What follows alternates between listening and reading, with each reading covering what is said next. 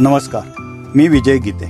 दैनिक देजूच्या free पॉडकास्टमध्ये आपले सर्वांचे स्वागत. जिल्ह्यातील पहिल्या व दुसऱ्या कोरोना लाटेचा अभ्यास करता ऑक्सिजन हा सर्वात महत्त्वपूर्ण घटक असल्याचे निदर्शनास आल्याने ऑक्सिजन निर्मितीमध्ये जिल्हा स्वयंपूर्ण होण्यासाठी कार्यवाही करण्यात येत आहे.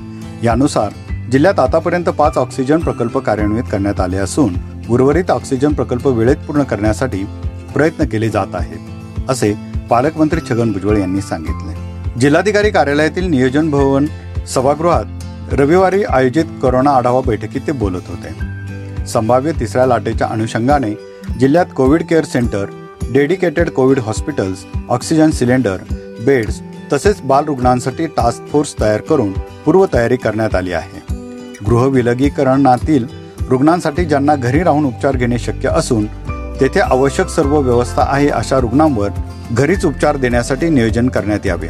त्याचप्रमाणे ज्या रुग्णांची घरी व्यवस्था होणार नाही अशा रुग्णांना कोविड केअर सेंटरमध्ये स्थलांतरित करण्यासाठी उपाययोजना करण्यासाठीच्या सूचनाही पालकमंत्री भुजबळ यांनी दिल्या अतिवृष्टी बाधित नांदगाव येथील पंचनामे शासन मापदंडाप्रमाणे पूर्ण करावेत असे आदेश पालकमंत्री भुजबळ यांनी दिले.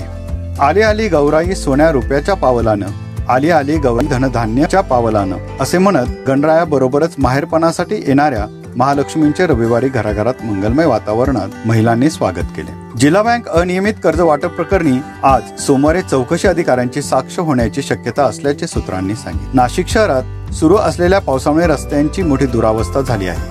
अनेक ठिकाणी रस्त्यांवर खड्डे पडल्याने वाहन चालकांना मोठी कसरत करावी लागत आहे. मनपाच्या मूर्ती संकलन केंद्रावर रविवारी तीनशे एकोणसत्तर मूर्ती जमा झाल्या. देवद्या देवपण घ्या उपक्रमास विद्यार्थी कृती समितीतर्फे सुरुवात करण्यात आल्याची माहिती अध्यक्ष आकाश पगार यांनी दिली. या होत्या आजच्या काही ठळक घडामोडी. इतरही ताज्या बातम्या वाचण्यासाठी दैनिक देशदूतच्या देशदूत डॉट कॉम या वेबसाईटला भेट द्या. धन्यवाद.